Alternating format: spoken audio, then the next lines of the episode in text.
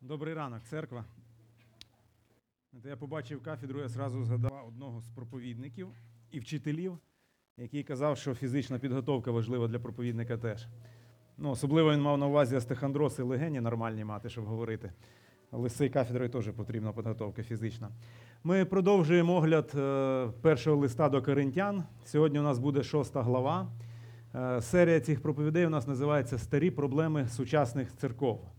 Старі, тому що вони описані дуже так детально в цьому листі до церкви у Коринті, перше сторіччя. А сучасних церков, того, що так чи інакше вони в різному вигляді відтворюються в наших церквах зараз, у сучасності. І вибачаюсь. Е, Як епіграфом е, хочу взяти оцей от віршик із післання Якова, з листа Якова, е, де сказано: звідки війни та свари між вами? Чи не звідси від ваших пожадливостей, які в ваших членах воюють? Якова 4.1. Е, Старі проблеми сучасних церков. Використання інших для власних пожадливостей. Так би я назвав цю нашу проповідь, наше розважання. Хоча зараз будемо читати шосту главу, там нібито йде не зовсім про це. Там йде мова півглави йде про суди, коли е, віруючі між собою судяться у невіруючих у світських судах е, перед невіруючими. І друга половина глави взагалі йде про гріхи плоті, про блуд, про такі речі. Хоча це все пов'язано, як насправді воно є. Прочитаємо наш уривочок. Е, Це перше послання до Коринтян, 6 глава, з першого віршика по 11. До Коринтян 6, 1, 11. Чи посміє хто з вас, маючи справу до іншого, судитися в неправедних, а не в святих? Хіба ви не знаєте, що святі світ судитимуть? Коли ж будете ви світ судити, то чи ж ви не гідні судити незначні справи? Хіба ви не знаєте, що ми будемо судити ангелів і не тільки життєве? А ви, коли маєте суд за життєве, то ставите суддями тих, тих, хто нічого не значить в церкві. Я на сором це вам говорю. Чи ж між вами немає ні одного мудрого, щоб він міг розсудити між братами своїми? Та брат судиться з братом, і то перед невірними. Тож уже для вас сором зовсім, що суди між собою ви маєте. Чому краще не терпіти кривди? Чому краще не маєте шкоди? Але ви самі кривду чините та обдираєте, та ще й братів. Хіба ви не знаєте, що неправедні не вспадкують Божого царства? Не обманюйте себе ні розпусники, ні ідоляни, ні перелюбники, ні блудодійники, ні мужеложники, ні злодії, ні користолюбці, ні п'яниці, ні злоріки, ні хижаки. Царства Божого не вспадкують вони. Такими були дехто з вас. Але ви обмились, але освятились, але виправдались іменем Господа Ісуса Христа і Духом нашого Бога. Це наш уривочок сьогодні до розважання. Знаєте, коли читаєш шосту главу, е, трошки подив такий е, з'являється, тому що здається, що Павло просто так бере, обрубає різко одну тему, про яку він говорить, і потім перескакує на іншу. Він говорить про суди, тяжби судові між віруючими, які мали між собою друг друга таскали в суди. І потім переходить одразу на гріхи плоті, на блуд, на такі всі речі, і ніби який зв'язок між цим. Більше того, я коли почав досліджувати, місце є в післанні до фесалонікійців апостола Павла, де він точно так же говорить, причому в багатьох перекладах це взагалі як одне речення йде, навіть не розірване речення. Сказано там, що воля Божа є освячення ваше, пам'ятаєте це місце, він говорить. Потім каже, щоб уникати блуда, і тут же каже, ні в чому не поступайте із своїм братом корисливо.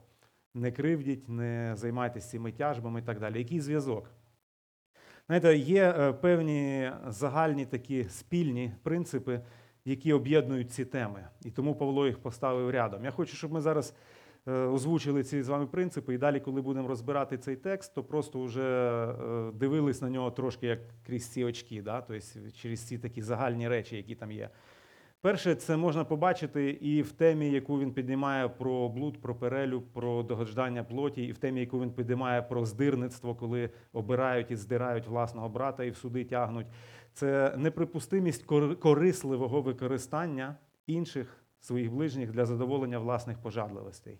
Неприпустимість корисливого використання, поступати корисливо для того, щоб задовільнити лише своє, неважно в якій сфері.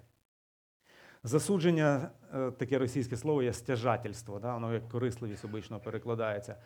Е, Засудження стяжательства всього того, на що ти не маєш права, теж в будь-якій сфері. Чи це в сфері інтимній, полових стосунків, є речі, на які не має права людина, які є гріхом, чи це в сфері матеріальних стосунків відносин один з одним, чи в будь-якому іншому. Да?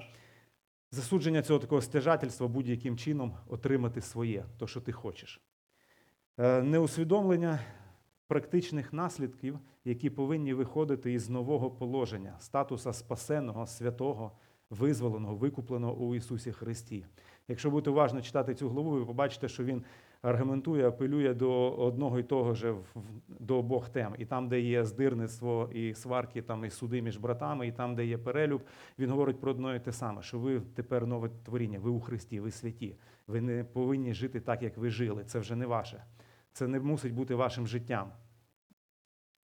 Отже, е, в цьому ривку, який ми зачитали, суть там була в тому, е, що вони мали суди між собою, судові тяжби. І ці тяжби вони несли у світські суди звичайні. Е, Звичайно, що був хтось один, хто подавав суд на когось іншого да, в церкві. Тобто, от я захотів е, щось, не знаю, отримати від Ролана або відшкодувати щось, можливо, що він мені зробив не так, і я подаю на нього в суд. І він змушений йти і відповідати вже як відповідач у цьому суді. Отак от виглядала ця картина.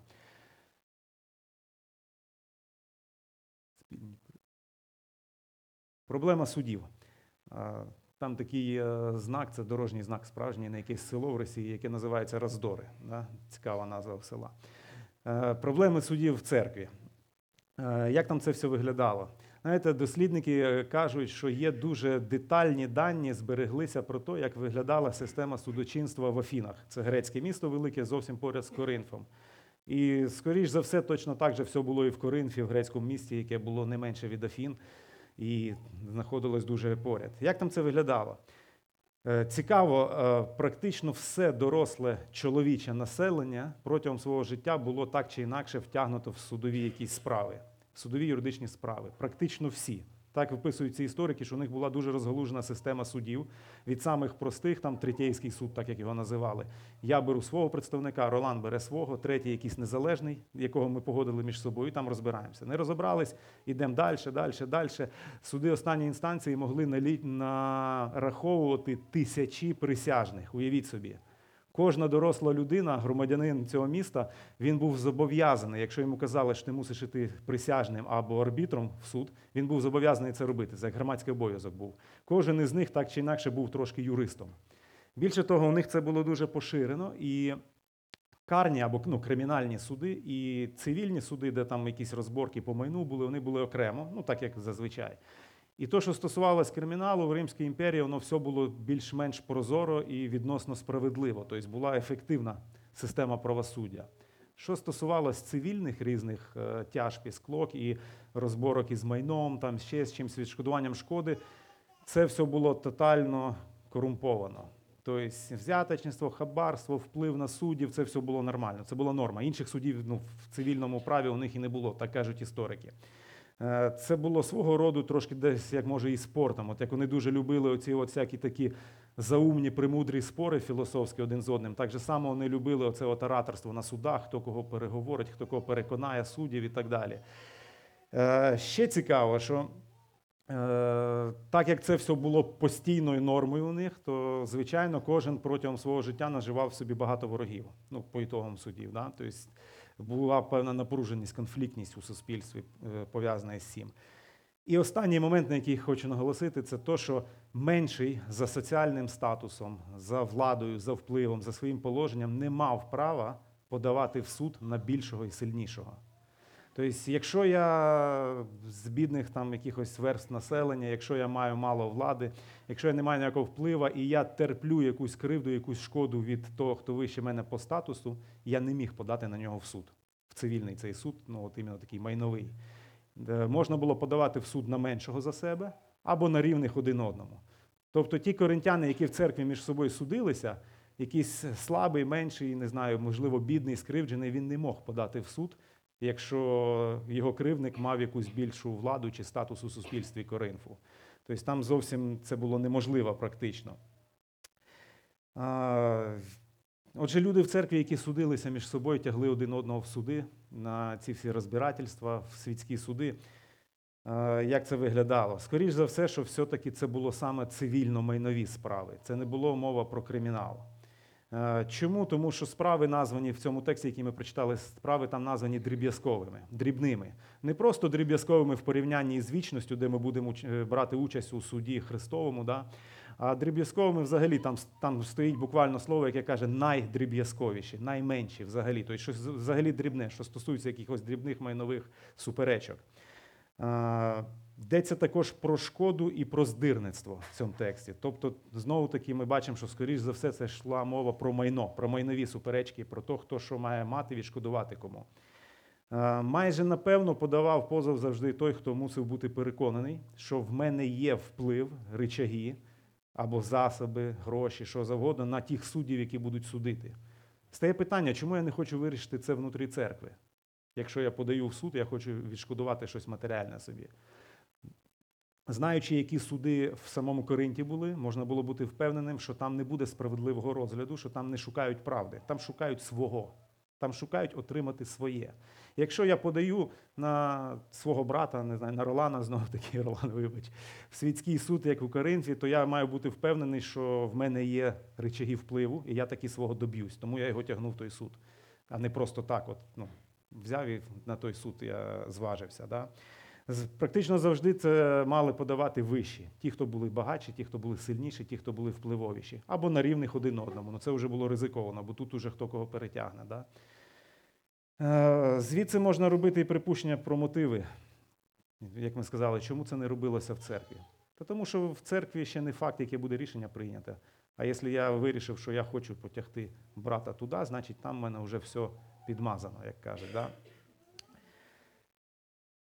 Е, Ще цікавий момент, що в цьому уривку ви не знайдете мову про постраждалу сторону.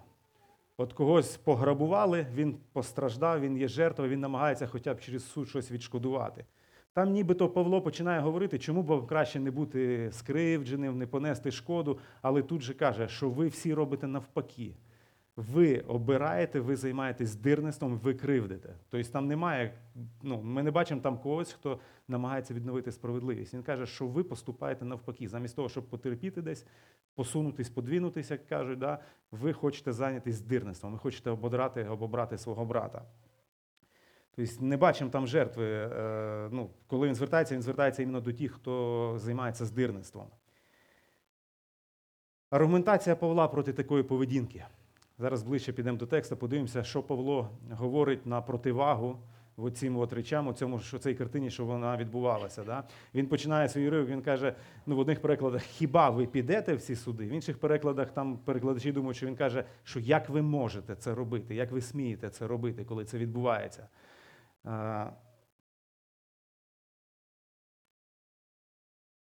Що у нас із презентацією?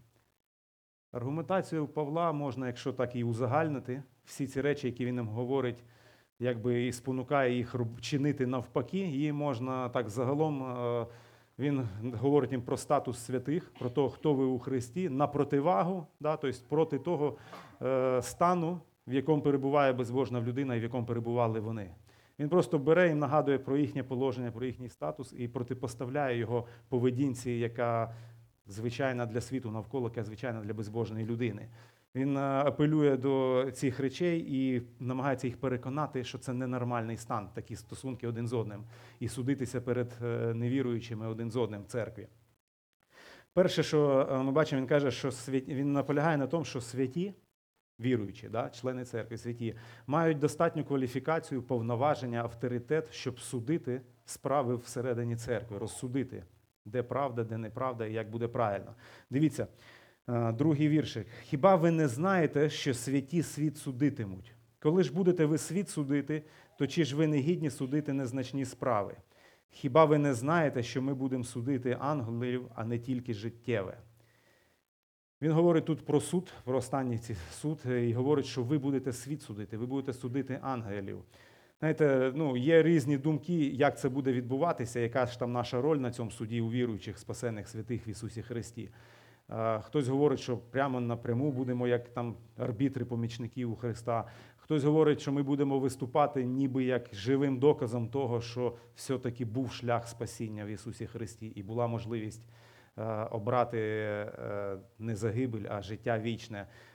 Не суть важно. Він каже про те, що ми будемо приймати участь в цьому суді. Він каже, як, е, чому ви, хіба ви не знаєте, оце хіба ви не знаєте, через цю главу воно повторяється дуже багато разів. Він каже, хіба ви не знаєте, що святі судитимуть світ? Хіба ви не знаєте, що будемо судити ангелів, а не тільки життєве, не тільки побутові речі? Павло тут не не думаю, що Павло тут переймався сильно якістю судових послуг в Коринфі, да? що от вони підуть, їх там неправильно обслуговують, неправильно суд проведуть. Е, Тут можна побачити, що він переймається тим, як мало поваги до авторитету церкви серед тих віруючих, які тягли один одного в суд, тягли назовні, не вирішували це в церкві, не вирішували це із е, кимось із церковних служителів, можливо, кому вони могли довіритись. Як мало е, поваги до авторитету церкви, до здатності церкви розрішати суперечливі питання, розрішати конфлікти всередині у світлі Слова Божого, а не по світським принципам. Е, Він говорив перед цим в першій главі, він казав, що так, що не маєте недостачі в жаднім дарі благодаті ви, що очікуєте з'явлення Господа нашого Ісуса Христа. Каже, немає нестачі в жодному дарі благодаті. Ви обдаровані, ви маєте все, що потрібно. Чим є для мене особиста церква, як от для мене особиста церква, як помісна спільнота? Чим вона є для мене зараз, тут, якщо взяти наш час? Це лише місце, де є допомога, коли мені потрібно, і де я можу отримати духовну їжу. А якщо чуть-чуть далі, чуть-чуть ближче до мого, до моїх речей, до мого серця, до мого життя, все, далі там замки, запори. Там ви вже всі, і церква не при ділах, скажімо так. Да? Чи я готовий бути відкритим, визнавати авторитет е, церкви в тих межах, яких він окреслений в Біблії? Тому що коринтяни, коли тягли в суд е, світський, вони нехтували цим. Вони цим е, показували, що церква нічого не варта, що це неможливо вирішувати правильно, правильно якісь питання всередині в світлі Слова Божого, вони на це навіть не сподіваються. Знаєте, іноді людина вона може походити віруючи на такий, знаєте, гордий, гарний корабль дальнього плавання. Безкрає море, вітер, паруса надуті вітром. Я один розсікаю. А церква це така гавань, порт. Я туди запливаю, коли мені треба поповнити провіант. Мені треба там ті робочі портові, які є, вони мають закатити мені бочку з їдою, бочку з водою, і на цьому їхня функція все. Не лізти до мене ні з якими іншими справами. Далі я сам знову. Корабль одиночного плавання. Е, Далі Павло аргументує про те, що непропустимо таке робити. Він каже, що святі покликані. Е, Він говорить не те, що каже святі покликані, він говорить про сором. Він декілька разів нам повторяє про сором, що вам сором, позор вам да, по-російськи. Принципі, із цього Слова Божого ми знаємо, що святі покликані являти славу Ісуса Христа своїм життям, Його любов. Ми покликані перебувати у славі Ісуса Христа. Павло бере ті речі, які стосувалися суда, їхніх розборок між собою, він говорить про сором. Він говорить про сором. Каже: а ви, коли маєте суд за життєве, то ставите суддями тих, хто нічого не значить у церкві. Я на сором це вам говорю. Чи між вами немає ні одного мудрого, щоб він міг розсудити між братами своїми? Та брат судиться з братом, і то перед невірними. І то перед невірними. Пускаєте тих, що ніщо судити у церкву. Тобто пускаєте судити віруючих, спасених, Христових, дітей Божих, е, тих, що ніщо, тобто хто не має ніякого стосунку до церкви, до Ісуса Христа. Це є привід злословити і насміхатися з церкви. Це є привід злословити і насміхатися над Словом Божим, над Ісусом Христом, над християнством взагалі. Це перепона для евангелізації. І повно таких свідчень, напевно, ви самі не раз з цим стикали, яка це перепона для свідчення, для свідчення світу. Це свідчення протилежно тому, яке заповідав Ісус Христос. Пам'ятаєте, каже, що будете мати любов, і по тому узнають, що ви є моїми послідовниками, ви моїми учнями. Е, Коли вони це робили, це все одно, що пам'ятаєте той дорожній знак роздори там 0,2 км да, до того села. Це все одно, що взяти тут на повороті так поставити цей дорожній знак самим, щоб всі бачили там роздори, там, чи суди, там, чи сварки, конфлікти. Скільки тут? 100, 100 метрів. Повертайте, попадете сюди. Це все одно, що взяти і самим так поставити цей знак перед світом навколо. Це перехреслює багато дуже речей. І Павло каже, що це є сором. Що це є сором для вас, як для віруючих, як для християн. Каже, не можете знайти мудрого. Невже ви не можете знайти мудрого перед себе? А скільки претензій вони мали на мудрість? Пам'ятаєте, ми розбирали попередні ці всі глави, як вони всі були закохані в цю світську мудрість, як вони всі ділились на групки один перед одним е, в плані цієї мудрості конкурували, сперечались. Да? Він каже: невже не можете знайти мудрого себе? Павло наголошував вже в цьому листі, що Божа мудрість вона зовсім не така, як світська мудрість. Вони мали весь набор обдарувань. Каже, що нема недостатка в жодному обдаруванні, в жодному дарі благодаті. Вони мали весь цей набор. В чому ж проблема? Вони не дбали про практичну святість, про практичне освячення. Вони дозволили собі водитись плоттю і, пожа... і власними пожадливостями. 10-11 вірш якраз про це починає говорити. Тобто вони дозволили своїм пожадливостям, корисливості своєї керувати своїм життям. Тому вони не були здатні і не мали бажання застосувати все те, що Христос уже дав їм як церкві, чим Він їх уже спорядив. Тому вони рвалися в ті суди, де могли порішати свої питання, е, де мали якийсь вплив, і де можна було рішити відповідно до власних пожадливостей, відповідно до власних бажань. Мудрість Божа це не кількість якихось абстрактних знань чи не кількість знання Біблії.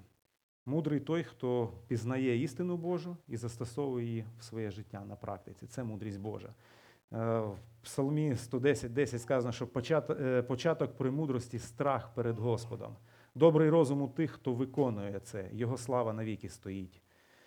Е, В книгі повторення закону, коли звертається до народу Бог через Мойсея, він каже, що каже, ваша мудрість тому, щоб оце от знати і робити, в цьому ваша мудрість і розум перед народами навколо. Це є Божа мудрість.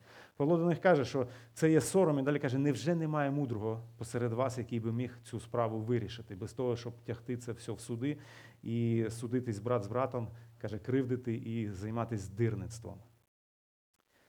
Насправді, як би далеко вони не зайшли у своєму ходінні по плоті, все одно вони були здатні розсудити всі ці справи всередині церкви, в світлі Слова Божого краще, ніж безбожна людина е, в світському суді.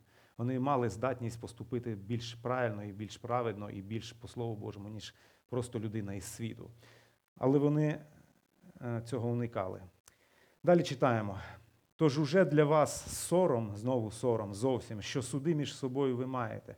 Чому краще не терпите кривди? Чому краще не маєте шкоди? Але ви самі кривду чините та обдираєте, та ще й братів. Знову мова йде про сором. Каже, ви обдираєте і кривдите, та ще й братів. Він каже, що це сором. Це є дійсно це є приниження, це є падіння для християнина. Тому що ти починаєш полювати на брата як хижак.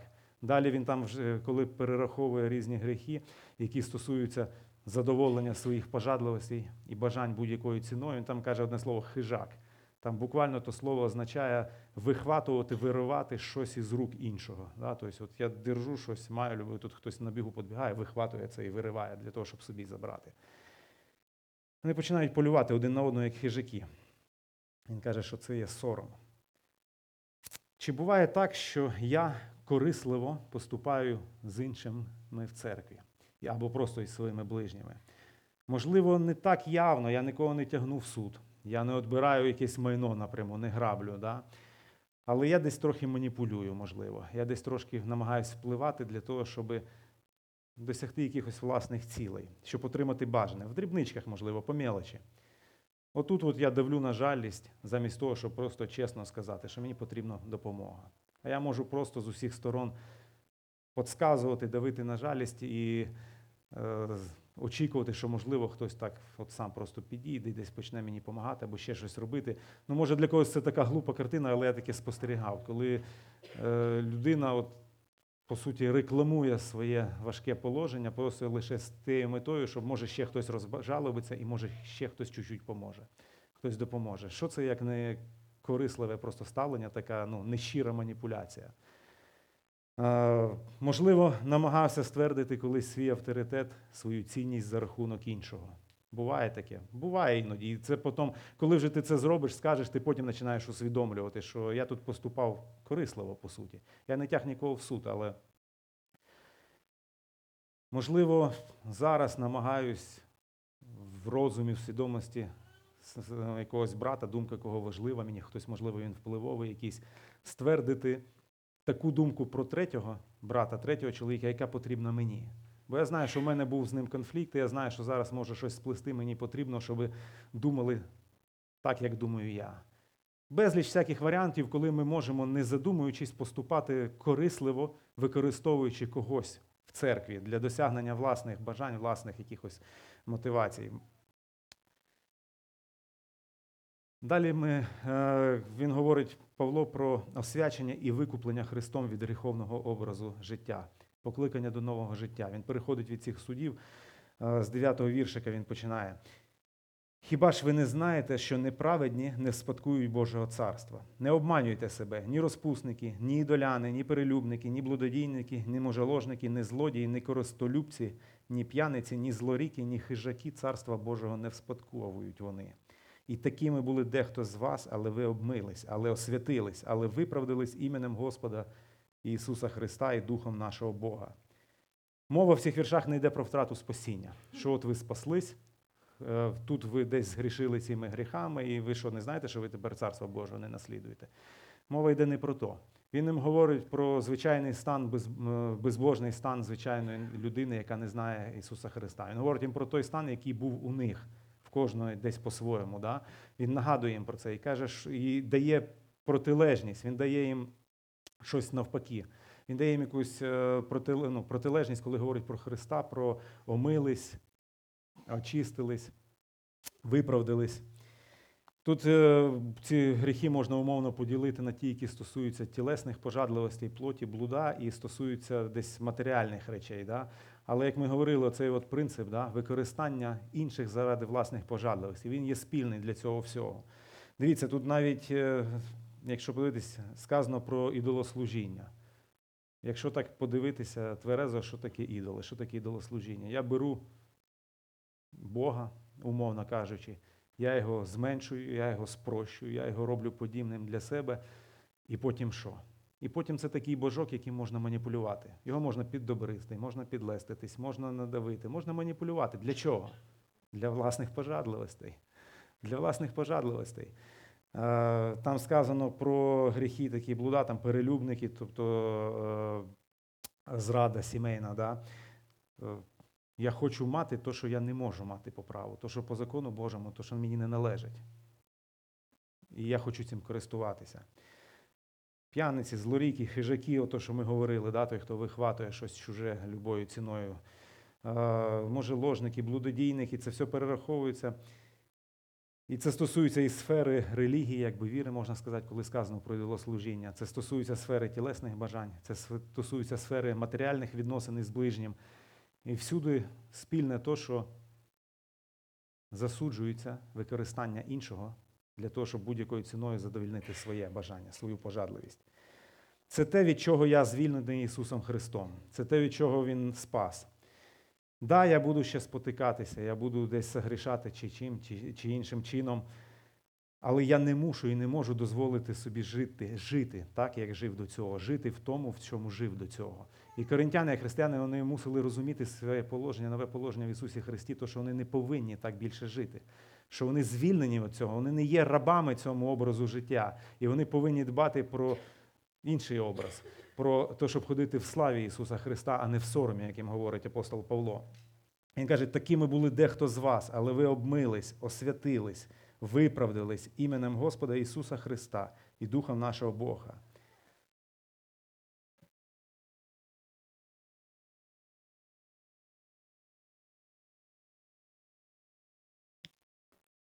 Закончити хочу знову цим епіграфом згадати да, із листа Якова, з якого ми починали. Звідки війни та свари між вами? Чи не звідси від ваших пожадливостей, які в ваших членах воюють? Якова 4.1. І Павло каже на краще. Він говорить про благодать, він говорить про Ісуса Христа. 1 Коринтянам 6.11. Такими були дехто з вас, але ви обмились, освятились, виправдались іменем Господа Ісуса Христа і Духом нашого Бога. Христос звільняє від влади пожадливості. Чи усвідомлюю я цю благодать, яку дає Ісус Христос? Чи я докладаю зусиль для того, щоб жити відповідно і не використовувати ближнього, не користуватися ближнім просто для власних цілей в будь-якій сфері? Ця от проблема судів, це ну зрозуміло, що там конкретно мова про суди йшла спочатку, потім про блуд, але вона показує більшу глибину якби, проблему того, що люди намагалися використовувати один одного для задоволення власних бажань. це зовсім не життя по благодаті. Це не те життя, від якого звільнив нас Ісус Христос. Ми можемо вже закінчувати, але ще, напевно, може залишитись питання в когось все-таки ж. Можна судитися із, невірую, із віруючим в невіруючому суді, чи не можна, чи тут є тотальна заборона. Ну, знаєте, є різні думки. Я думаю, що самий правильний спосіб, і напевно він єдиний повністю правильний, це спосіб, який даний в Євангелії від Матвея, 18 глава. Ісус Христос каже: «Грі- згрішив проти тебе твій брат, тобто коли проти мене конкретно. Нехай це буде майнова справа. Да? Піди, скажи йому. Не послухає, візьми з собою ще свідкам брата, скажи ще раз. Не послухає, далі виносиш це на церкву. Не слухає церкву, сказано, що тоді він тобі стає як митер язичник, да? тобто стосунок. Ну і далі, да, напевно, можна і суд, якщо, але е, мусиш розбиратися в кожній ситуації окремо. Можливо, колись є моменти, коли краще потерпіти, так як каже Павло, а колись треба все-таки е, попросити свої права відновити. Це потрібно розбиратись окремо, радитись, молитися про це. Ну, це моя думка про це. Але слава Ісусу Христу, що Він нас обмив, освятив і виправдав. І ми маємо змогу жити в Його любві, а не в судах один з одним. Амінь.